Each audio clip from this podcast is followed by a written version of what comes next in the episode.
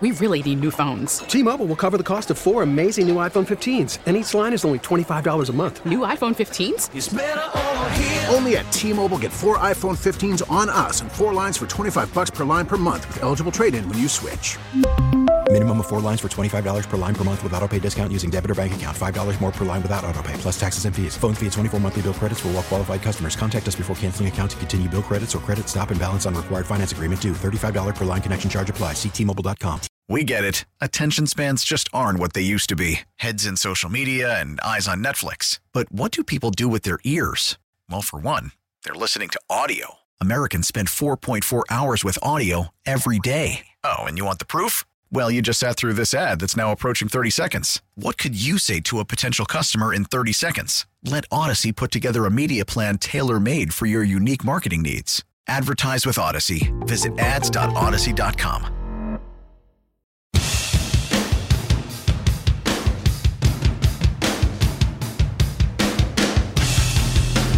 Hey, it's Hollywood from the Joe Rose Show, and welcome to the very best of the Joe from Friday. As always on Friday mornings, Mike Florio from Pro Football Talk stops by and had some thoughts on the upcoming matchup between the Dolphins and the Bills, which will be Sunday, 1 o'clock kickoff from Hard Rock Stadium. You can catch that game right here on 560 The Joe WQAM. Listen in to hear who Mike Florio thinks should start at quarterback in this upcoming matchup for the Dolphins. Does he think Tua should get an opportunity here? Listen in and find out. And Mike Florio joins the Joe Rose Show every Friday at 9.15. Here is Mike Florio with Joe and Zach. All right, we're going to jump out to the Toyota of Hollywood hotline, talk to Mike Florio from ProFootballTalk.com in just a second. But 560 The Joe wants to see you at a Dolphins game at Hard Rock Stadium, courtesy of Dade County Federal Credit Union. Dade County Federal Credit Union, the preferred credit union of the Miami Dolphins. For more info, go to finscu.com. That's F I N S C U.com. Want a chance to win those tickets? You can log on right now to WQAM.com. The home of the Dolphins is AM 560, FM 96.5, HD2, the Joe WQAM, and streaming on the radio.com app. Good morning, Mike. How are you doing this Friday? Doing great. How are you guys today? Mike, we're doing great, man. And, uh, you know, we always talk about these first round picks and ah, how good are they going to be? And I thought Joe Burrow was going to be really good, even with the Tua stuff. And Tua would have been the number one guy if he didn't get injured and all that stuff. I think Joe Burrow is going to be really good. And I just watch what he's playing with right now. AJ Green is anybody gives him an extension. He he lost his fastball, Mike. It it's gone. I thought Joe Burrow with what he's playing with has got a chance to be really, really good. What do you think? Have you seen enough or you're not sold yet? Well, here's what I saw that's more important than anything else. I saw growth from Sunday to Thursday night. You always wonder, especially without the benefit of a preseason, what kind of changes we're going to see from a team on a short week to start the year. And I actually saw positive developments from both the Browns and the Bengals. And Joe Burrow, if you watch the game against the Chargers, he had several moments, and I hesitate to say this, but it's my accurate assessment, where he reminded me of Jameis Winston when Jameis would try that thing where his brain wants to do it, but his body won't comply, and he go he's going beyond his abilities and trying to do too much. There were three moments like that for Burrow in Week One, where he was just way too reckless with the ball. He had an ugly interception where he was trying to improvise and throw a shovel pass, and he threw it right to Melvin Ingram of the Chargers. But there was none of that last night. Last night, he was uh, within himself from you know the standpoint of doing what he's capable of doing. He threw 61 passes, completed 37. It was a rookie record for a single game in completions. The only thing I worry about with Burrow, and he's downplaying it for now because you know he's young and it doesn't hurt him the way that it eventually will. He gets hit way too much. Whether it's when he's running the ball, whether it's when he's behind the line of scrimmage, he's got to learn how to avoid contact because sooner or later he's going to end up getting injured, and uh, you, you just can't take that much physical abuse at the NFL level and expect to be okay. Mike, the Cleveland Browns look like they might be a running team. Do they have a better one-two punch at running back or at wide receiver at this point? Without question, at running back, and Right. that's one thing that I picked up watching the Browns Ravens game week one. If they had just stuck with the run, they would have kept that game closer, and they may have won that game. Nick Chubb and Kareem Hunt were getting it done week one against the Ravens, and the passing game wasn't there, but they kept going to the passing game. And that's the problem of having so many expensive players on your team in those positions. You feel compelled to use them. They spent all that money on tight end Austin Hooper. They've got all the money they've invested in Odell Beckham Jr. They paid a lot of money to Jarvis Landry. You have to use those guys when the reality is, you know, if you can run the ball effectively and the defense can't stop you, there's no reason to throw. We saw the 49ers carry that to a Super Bowl berth. Once Kyle Shanahan got a little freaked out by Jimmy Garoppolo throwing some near misses in the playoff game against the Vikings and just decided, well, if they can't stop the run, let's keep running. That's what you should do. That's the formula for winning. And when you look last night at the stat lines for Nick Chubb and Kareem Hunt, you would think that's how someone's number one tailback performed in a game. No, it's two guys performing that way. Both guys had more than 100 yards from scrimmage. They each had two touchdowns apiece. I, I, I think that that is the key for this Browns team to finally turn it around. And that's one of the reasons why I'm a firm believer they need to trade Odell Beckham Jr. Because that constant pressure to get him the football and whether or not he's going to be placated by how many targets he gets, it's not worth it. You don't need that. And I still believe it, even though he had a decent night last night and had a touchdown catch. I, I think that that they should trade him because it takes away from what I think their strength should be, which is ground and pound. Mike, it, it's a great point. It's uh, we always laugh about this. There's only one football, and it's going to be difficult. They're clearly that one-two punch at running back, and I was thinking the same thing because you know Odell's looking when he gets in there at targets. Hell, he knew how many targets he had. You see, he's only getting four or five balls thrown to him or six footballs thrown to him. There's no way he's staying happy, right? Especially if they lose. He'll put up with it if you're winning, but if you're losing, you're going to have a guy that's just not going to be happy. I, I don't know how they're going to do it with all these weapons. But that's the key to have to win. If they win, he can't say anything. If they lose, then he can can say plausibly and in his mind something he fully believes, hey, look, we would be winning if they would throw me the football. Period. So they're not throwing me the football, we're not winning. In his mind, that's the connection if they throw me the football, then we'd be winning. When that's not the truth, this team is going to win if Odell Beckham Jr. is a complementary player, not a key player. And the question becomes, is it worth the financial investment to have Odell Beckham Jr.? I think they should trade him to the Patriots at some point before the trade deadline. I think that's the place he's wanted to go for most of his career. And it just feels like mm. that's the only place where they could maybe get him to fully buy in to doing things their way and not worrying about how many times he gets the football and and not you know he needs a quarterback he can click with. And he doesn't click with Baker Mayfield. Maybe he would click with Cam Newton. We know he would click with Tom Brady. And if Tom Brady was in New England I think it's even more likely he goes there. But there's no reason for Odell Beckham Jr. to be in Tampa Bay. But I think in New England it would make a ton of sense. Since you you brought it up the Patriots um what were your thoughts, Cam Newton? I was a little surprised. I didn't think he was going to run that much. Talking about teams running for over 200 yards. What do you think about Cam Newton? That little read option that kind of helped that whole running game. Just Dolphins couldn't stop in either half. Yeah, but here's the thing. I I, I had not watched the game when Bill Belichick said Monday that because he was asked about how many times Cam Newton run, ran, and he said, "Well, you know, those were all option plays, and sometimes the run's there, and sometimes it's not." But I watched that game and I tracked it and and and, and counted it all up. There there were seven designed runs that weren't option plays for Cam Newton. He ran the ball six times out of an option look and handed it off or pitched it thir- uh, the other seven times out of 13.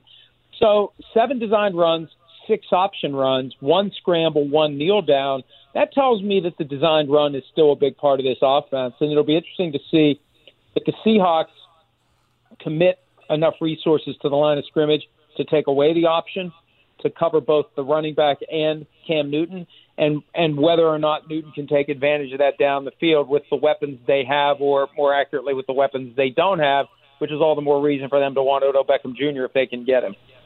All right, you brought up Tom Brady before. Bruce Arians kind of called him out after the game, after the New Orleans game.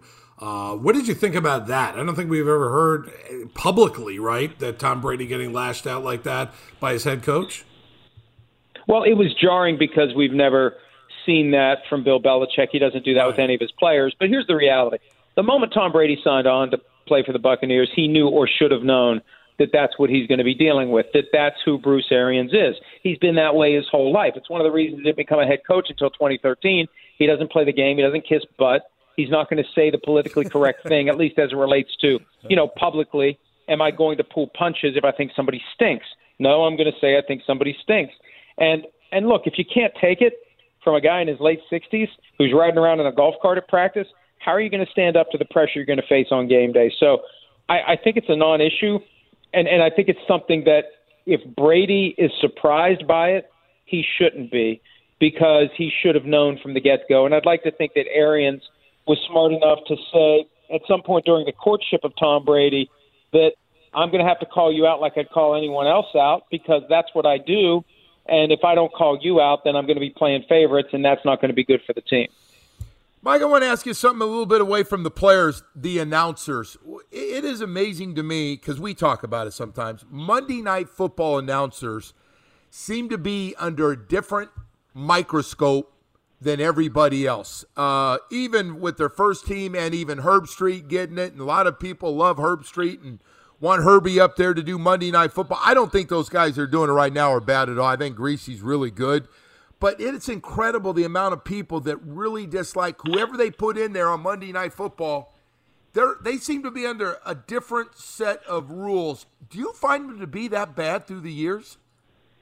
Well, here's here's the problem, and it's funny because most of the people complaining now weren't football fans when the standard was set for Monday Night Football, but it was Howard Cosell Don Meredith and Frank Gifford, and that was a magical time in sports television. And and Monday Night Football has been trying to live up to that. Now, when it was Al Michaels and John Madden, you didn't hear a whole lot of complaints. So that's another thing that Monday Night Football has been compared to for the last 14 years. But the reality is, in 2006, Monday Night Football became a cable property, not a broadcast property.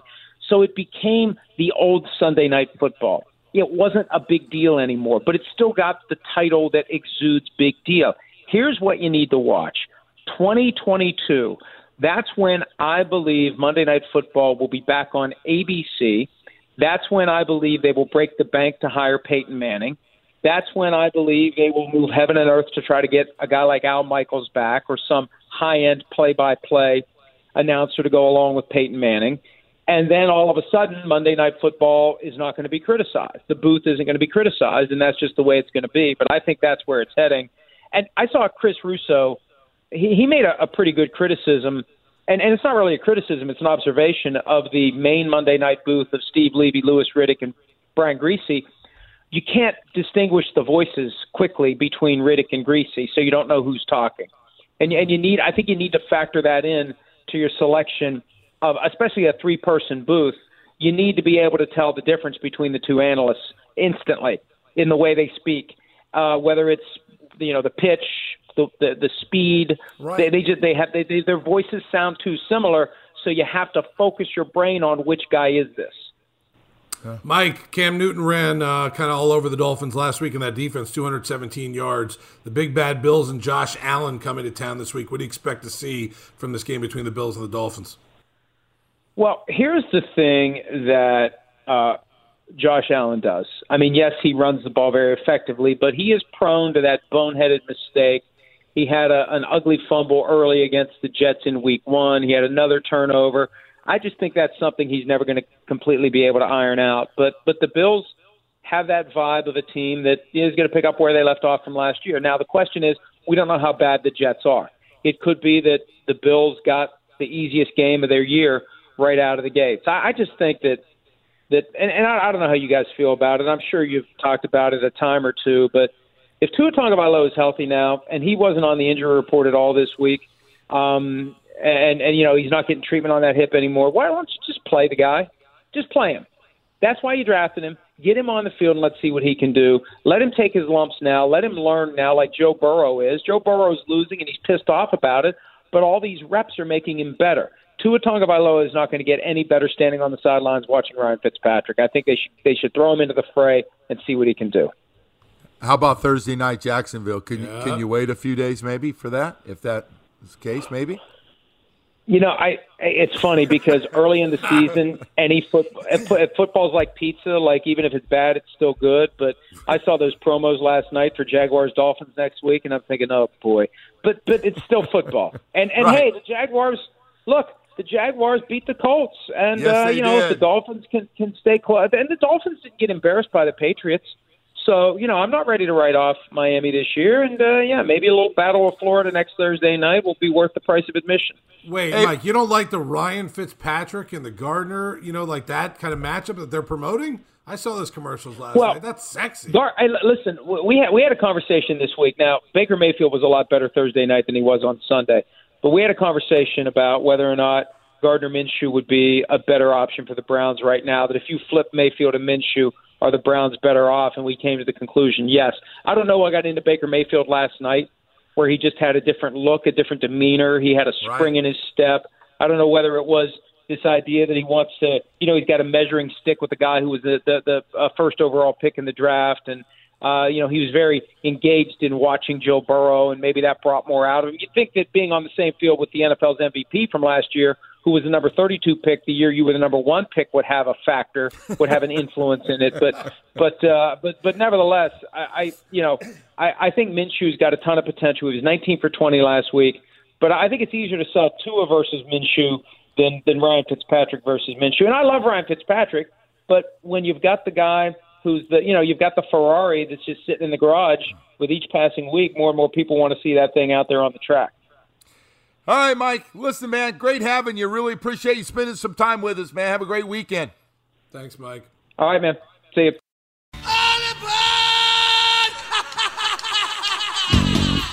And we are back here on the Best of the Joe Show with me, J Fig, Figgy, Jen, Jen Figueroa. You can follow me on Instagram at JFig Radio or on Twitter, the JFig double G. And no, this is not another bad movie review from me. This is me talking about how I am still not over that block. And yes, you know what I'm talking about. Bam Adebayo. Jeez. Talk about the heat.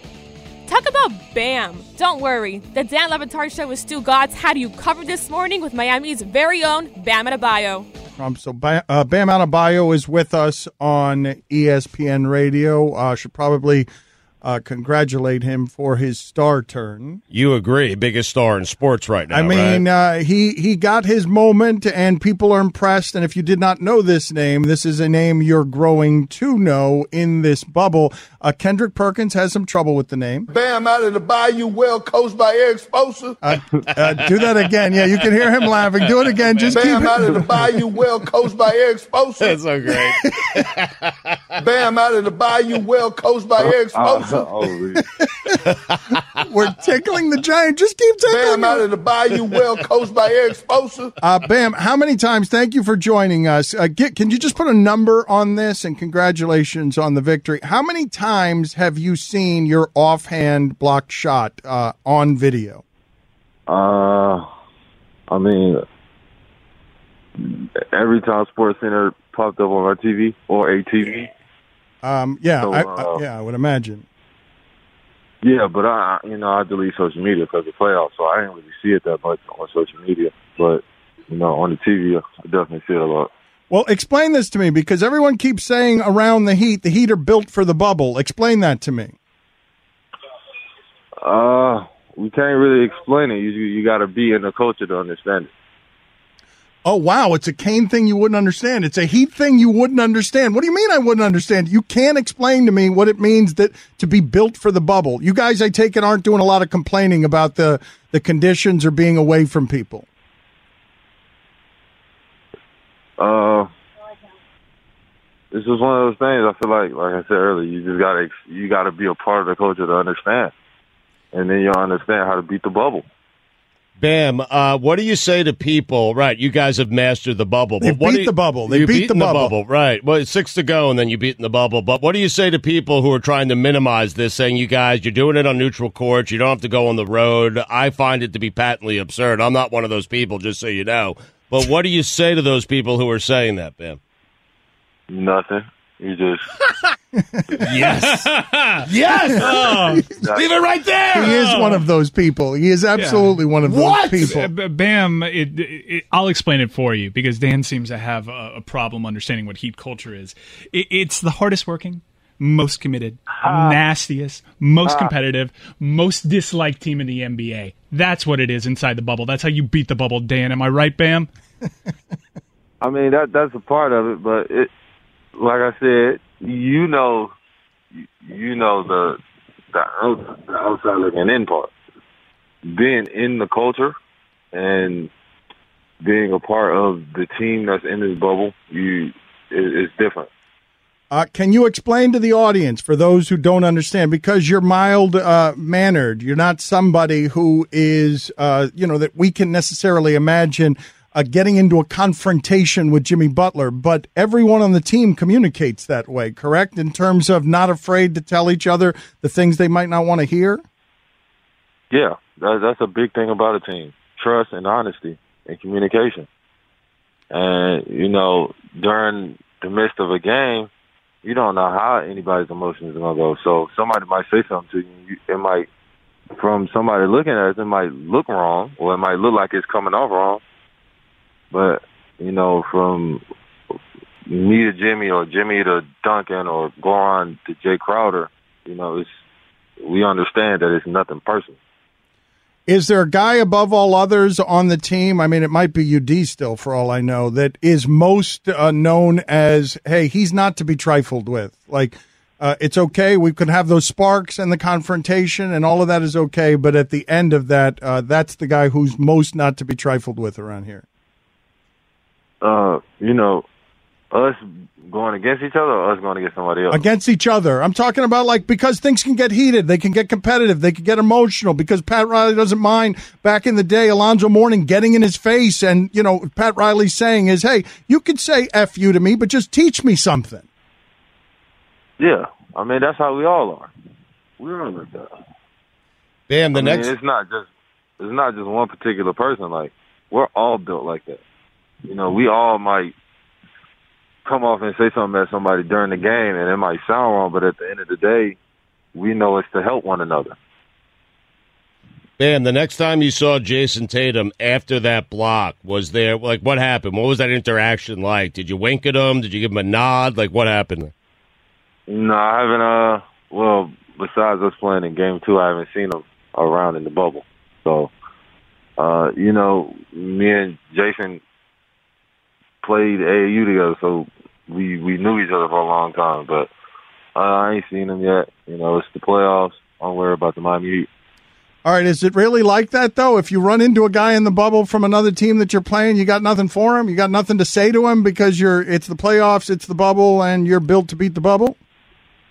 I feel like that's how it's supposed to be in any playoffs condition. No matter if we're in Miami or if we're in Boston. Like it's it's the playoffs. Like we're trying to we're trying to win just like they're trying to win.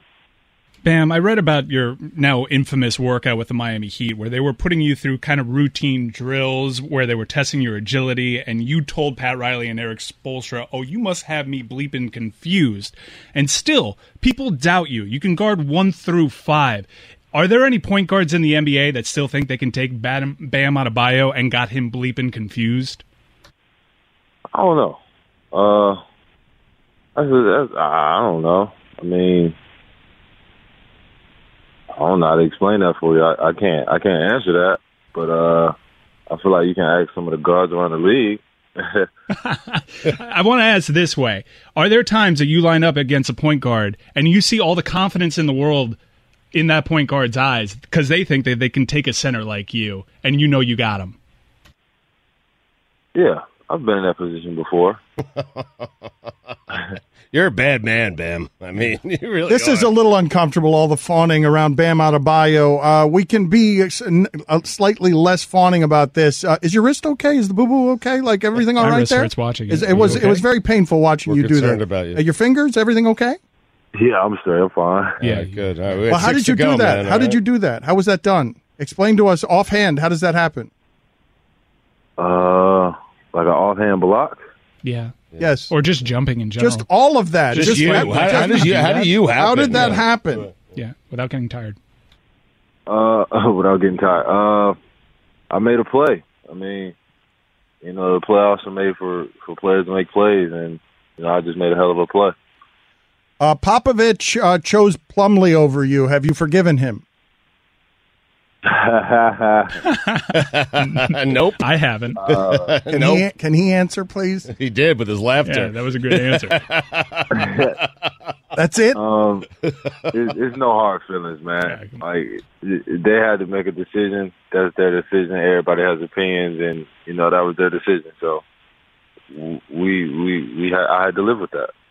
Uh, way too diplomatic. Bam Adebayo with us on ESPN Radio. What are some of the cool things in the bubble? What are some of the things? I know you're built for the bubble. You don't have a lot of time for distractions, but have you snuck over to the teacups? Nah, um, I went fishing once. That's it. That's decadence for It's Bam. all- listen, Dan, Bam Adebayo. it's all about fishing. they're chasing a championship. I've done that Business trip. Yeah, he doesn't. He doesn't go fishing. He sends teams. He's fishing for a ring. I mean, Bam, Mark Jones reported that Jimmy Butler doesn't like his birthday. So for his birthday, he had his chef make you guys really nice meals, and you had to come up and pick them up and then go to your room to eat them. He also made this a business trip. Were you guys allowed to say happy birthday to Jimmy Butler? Yeah, uh, some of the some of the rooks sang him happy birthday. Oh, just So, the, uh, the rookies. Yeah, the rookies. The rookies got to sing happy birthday. Who had the best singing voice? Oh, Tyler, right? oh, for the love of God! Definitely Chris Silva. Yeah. Wow, really? A, a beautiful, No, but yeah. a beautiful. Uh, can you explain to us the relationship between Jimmy uh, Butler and Tyler Herro? I mean, they're, they're kind of like brothers. Uh, I mean, you you gonna have to ask them their relationship. But for what I see, they're kind of like brothers. Like Tyler, kind of, you know, gravitated towards Jimmy before the season started, and you know, Jimmy's been helping him ever since. You're my brother. Uh, Tyler Herro's from Wisconsin. I don't understand any of that. I don't. How is that from Wisconsin? Does that make any sense to you? it does. It does. I mean, he he's different, as everybody can see. He's definitely different. Uh, do you have anywhere on your? Because you said you're not on social media. Do you have anyone who's put for you somewhere? I don't know if you've seen the pictures, but the picture, the one, the most amazing picture I saw of the block was the one where your wrist is that close to the rim and the ball is being denied. wait until he gets out of there and he turns on his social media. Uh, what? or are you a big star? Have man? you seen the photo I'm talking about, Bam? Yeah, I've seen it. Uh, what do you do with that? Like in terms of putting it in your house or celebrating it, screensaver in the future? What do you do with that? Uh, I don't know. We'll wait till the end of the series, and I'll figure it out from there. I know you're off social media. Magic Johnson called it the greatest Oh, block in come postseason on. And he was right. Come And he on, undersold come it, right? on, Yeah, come he undersold on. it. Rachel Nichols already It was, asked him right, about Bam? this. We're doing reruns. Uh, Greatest. you know, it's it's it's magic. First of all, it's, it's magic. The man played with a lot of great players. So for him to say that, that's kind of like a big accomplishment. I thought you were saying it was magic, was and it magic. was. It has It was, nothing to yeah. do with Magic Johnson. It was just magic. Bam! Thank you for being on with us. This uh, this run has been a lot of fun for Miami. Thank you, sir. Appreciate it.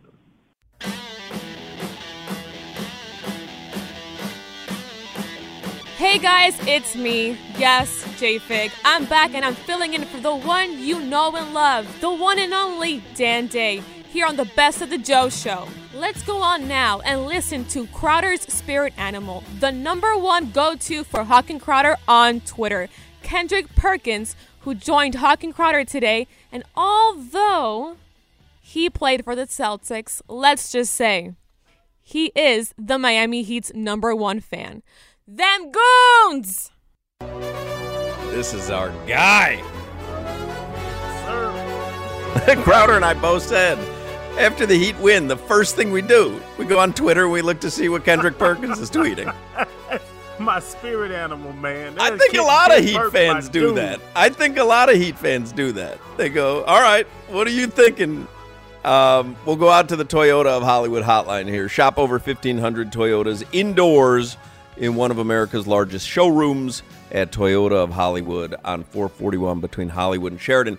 Kendrick Perkins has become this de facto leader of Miami Heat fans, and he's got them tweeting. He's even got the Heat tweeting at him. He's got Dwyane Wade tweeting at him.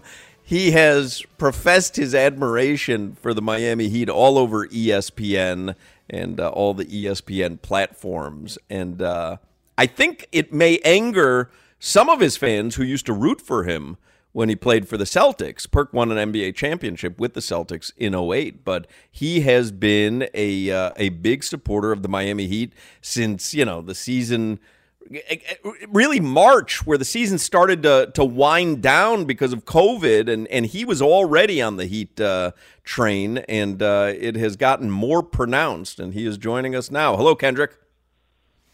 What's up, fellas? What's going So- on, my good people? I mean, you won a uh, a championship with the Celtics. I don't think the Celtics are going to play for a championship this year, Perk. Do you? Not, not from the looks of it. Now if they got to go through these goons from Dade County.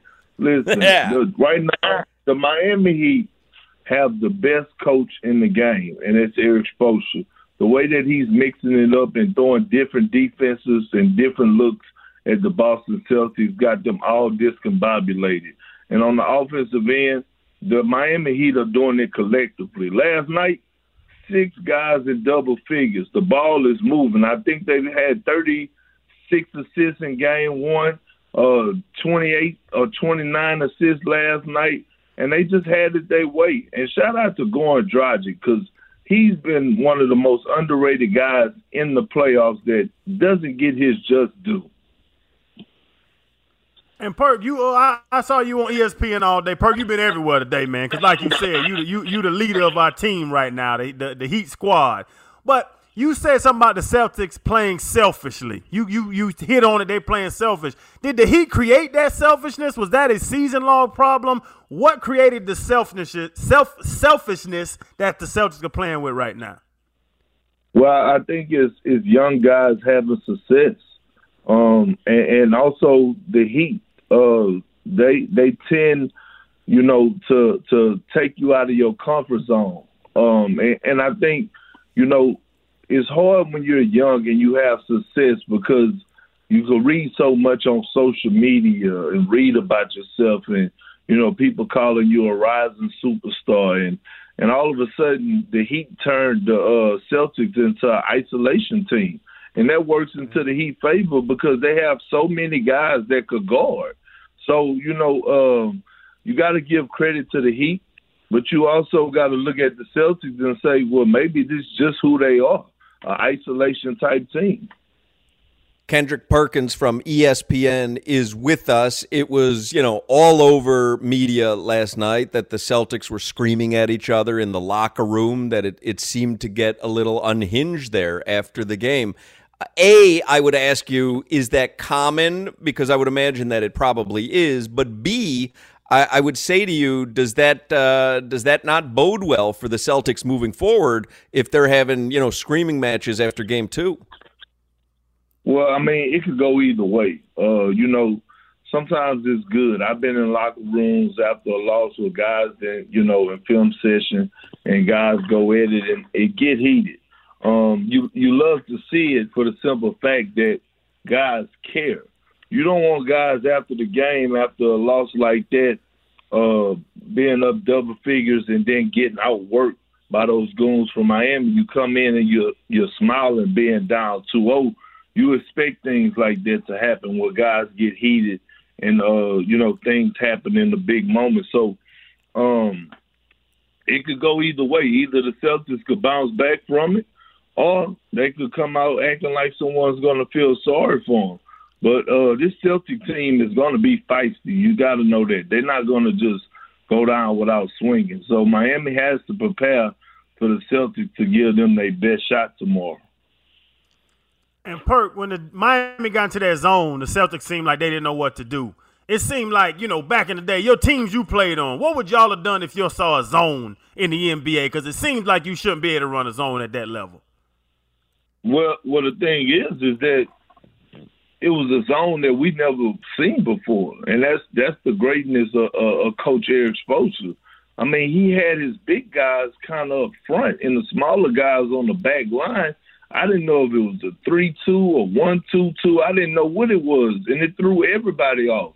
And in the spur of the moment, when you throw out different things like that, it's hard for guys to adjust on the fly, especially in game. So, you know, that's why Erik Spoelstra is who he is. Uh, you know, that's called pulling a rabbit out the hat. Um, and I'm pretty sure he got something else he's going to throw their way in game three. Yeah, you've been highly complimentary of him every time that we've spoken with you. What what is it about the Heat team that makes them so damn special? Because this doesn't seem like a typical wow team doing well in the playoffs and no one's paying attention.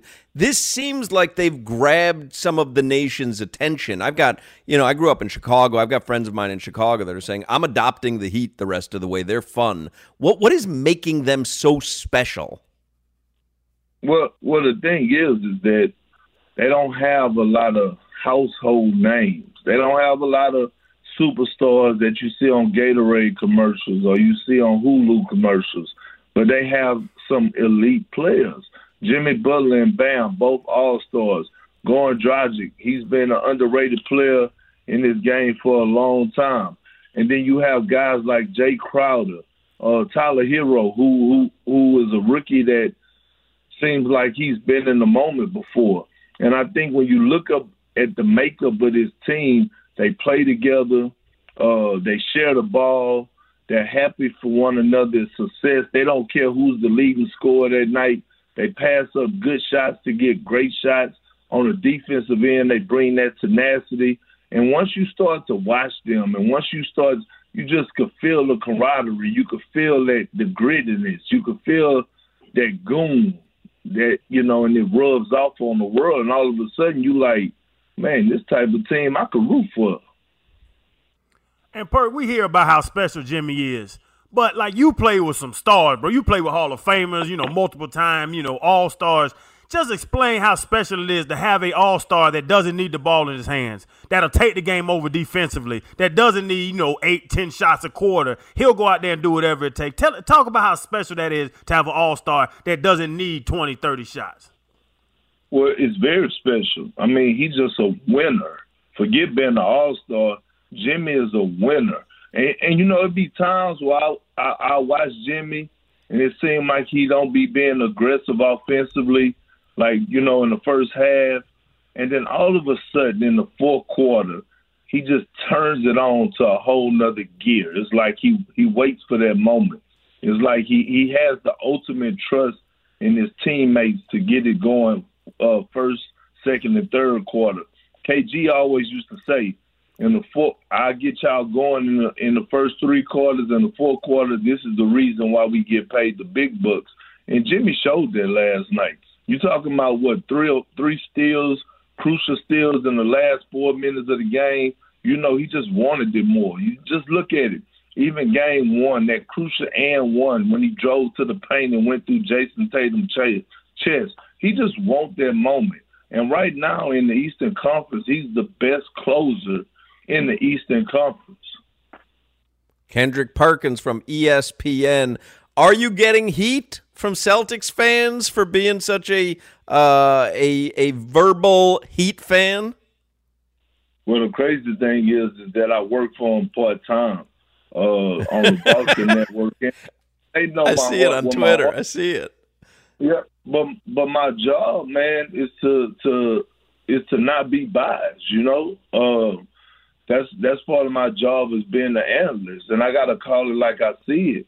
And to me, the Heat has the better team. They have the better coach. Uh, I would be biased if I was to pick the Celtics, but the Heat is playing inspiring basketball right now. And if anyone can't see that, they're just a hater. And if anyone from the Celtics family or fans from Boston, from that Northeast, feel some type of way of me, shame on them. That's why we got to get Perk down here. We need we need like a week long tour with Perk down here, so Heat fans can give him the proper respect that he deserves. You said though, I mean Boston's not a bad team, and you said the Heat got to be prepared tomorrow night for Boston to throw everything at him. How do you see this series ending up? Uh, I see this series going no more than six games. Uh, I just don't see the Celtics uh, beating the beating the Heat uh, four out of five games. I just don't see it happen. happening. And, and you know what's the crazy part about it? The Heat have yet to put a full 48 minutes of good basketball together. They they beaten the Celtics both times by just playing great basketball in the second half. It's going to be scary to see when they put a whole game together because they they do for that. So uh, the Celtics definitely have their hands full. Um, it's definitely to be a, a a game to watch, and I'm ready to see who won all the smoke tomorrow because the Celtics are to come out. They're to be more physical. Uh, they're to, you know, it, it, their backs against the wall. There's no way that they could go down 3-0. If they do, you might as well pull the brooms out.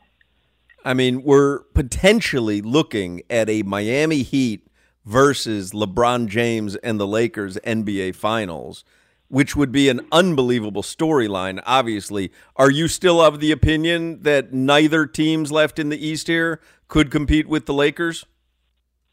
Well, I will say this.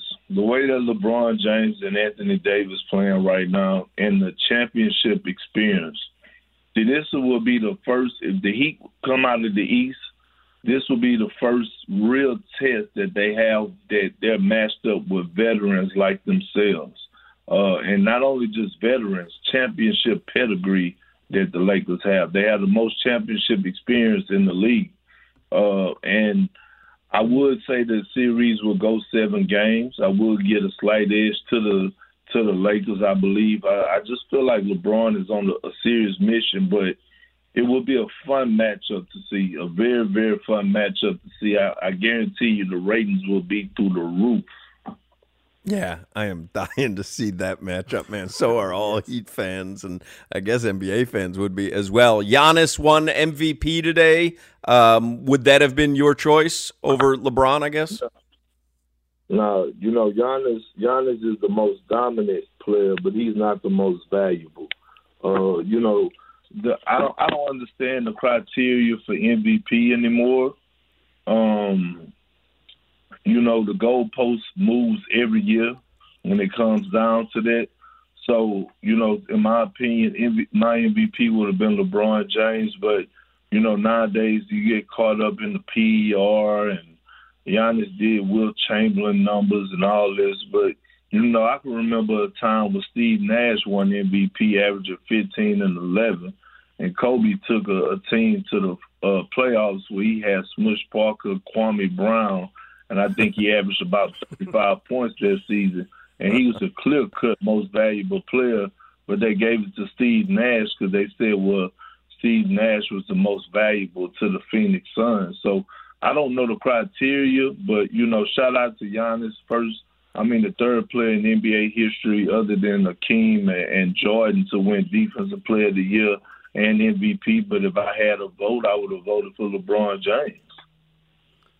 And per, I, I, know they don't involve, or they're not supposed to involve the playoffs in the MVP race. Should they move the, the bar or move voting? Because, bro, you play this game to win championships. Shouldn't you take that into account when picking the most valuable player? I mean, absolutely. I, I strongly believe, man, that you know, uh, it's just like I said. I mean, you just you just don't. I just don't know. I don't get it because right now, I tell you what, it's not a good look. Giannis getting crowned MVP and he's sitting at home because he got put out in the first round, second round. That doesn't make sense to me. So, but you know, uh, you know, at the end of the day, man, I, I feel like the best way to go about it is for you know us as media people to pick five finalists for each end of the season. Uh, each end of the season year awards and let the players and coaches decide from there. But you can't pick a player from your own team. I think that would be the best because asking around the league, a lot of people said that LeBron was the MVP. I'm talking about current players. Anybody else at uh, ESPN come around now on uh, your love for the Miami Heat and uh, and tell you publicly you were right, Perk, and they were wrong? Well, you know they have too much pride for that. well, you were right and they were wrong. We know the truth, right? Yeah, for sure. We know the truth. There it is. Kendrick Perkins from ESPN. Well, hopefully we will uh, be able to talk to you next week, and uh, and you will keep banging the drum for our Heat on ESPN because we love watching it, and we love watching it on Twitter too. We love the messages after the game, so keep them coming. All right, well, I appreciate it. There you go, Kendrick Perkins. He is fun, man. That's a good guy to have uh, rooting for your team. And there you have it. Unfortunately, this is the last of the Best of the Joe show. With me, J Fig, Figgy, Jen Figueroa, right here on 560 The Joe WQAM. Don't forget to follow me on Instagram at JFig Radio or on Twitter at the JFig with a double G. I'll catch y'all later. T-Mobile has invested billions to light up America's largest 5G network from big cities to small towns, including right here in yours. And great coverage is just the beginning. Right now, families and small businesses can save up to 20% versus AT&T and Verizon when they switch. Visit your local T-Mobile store today.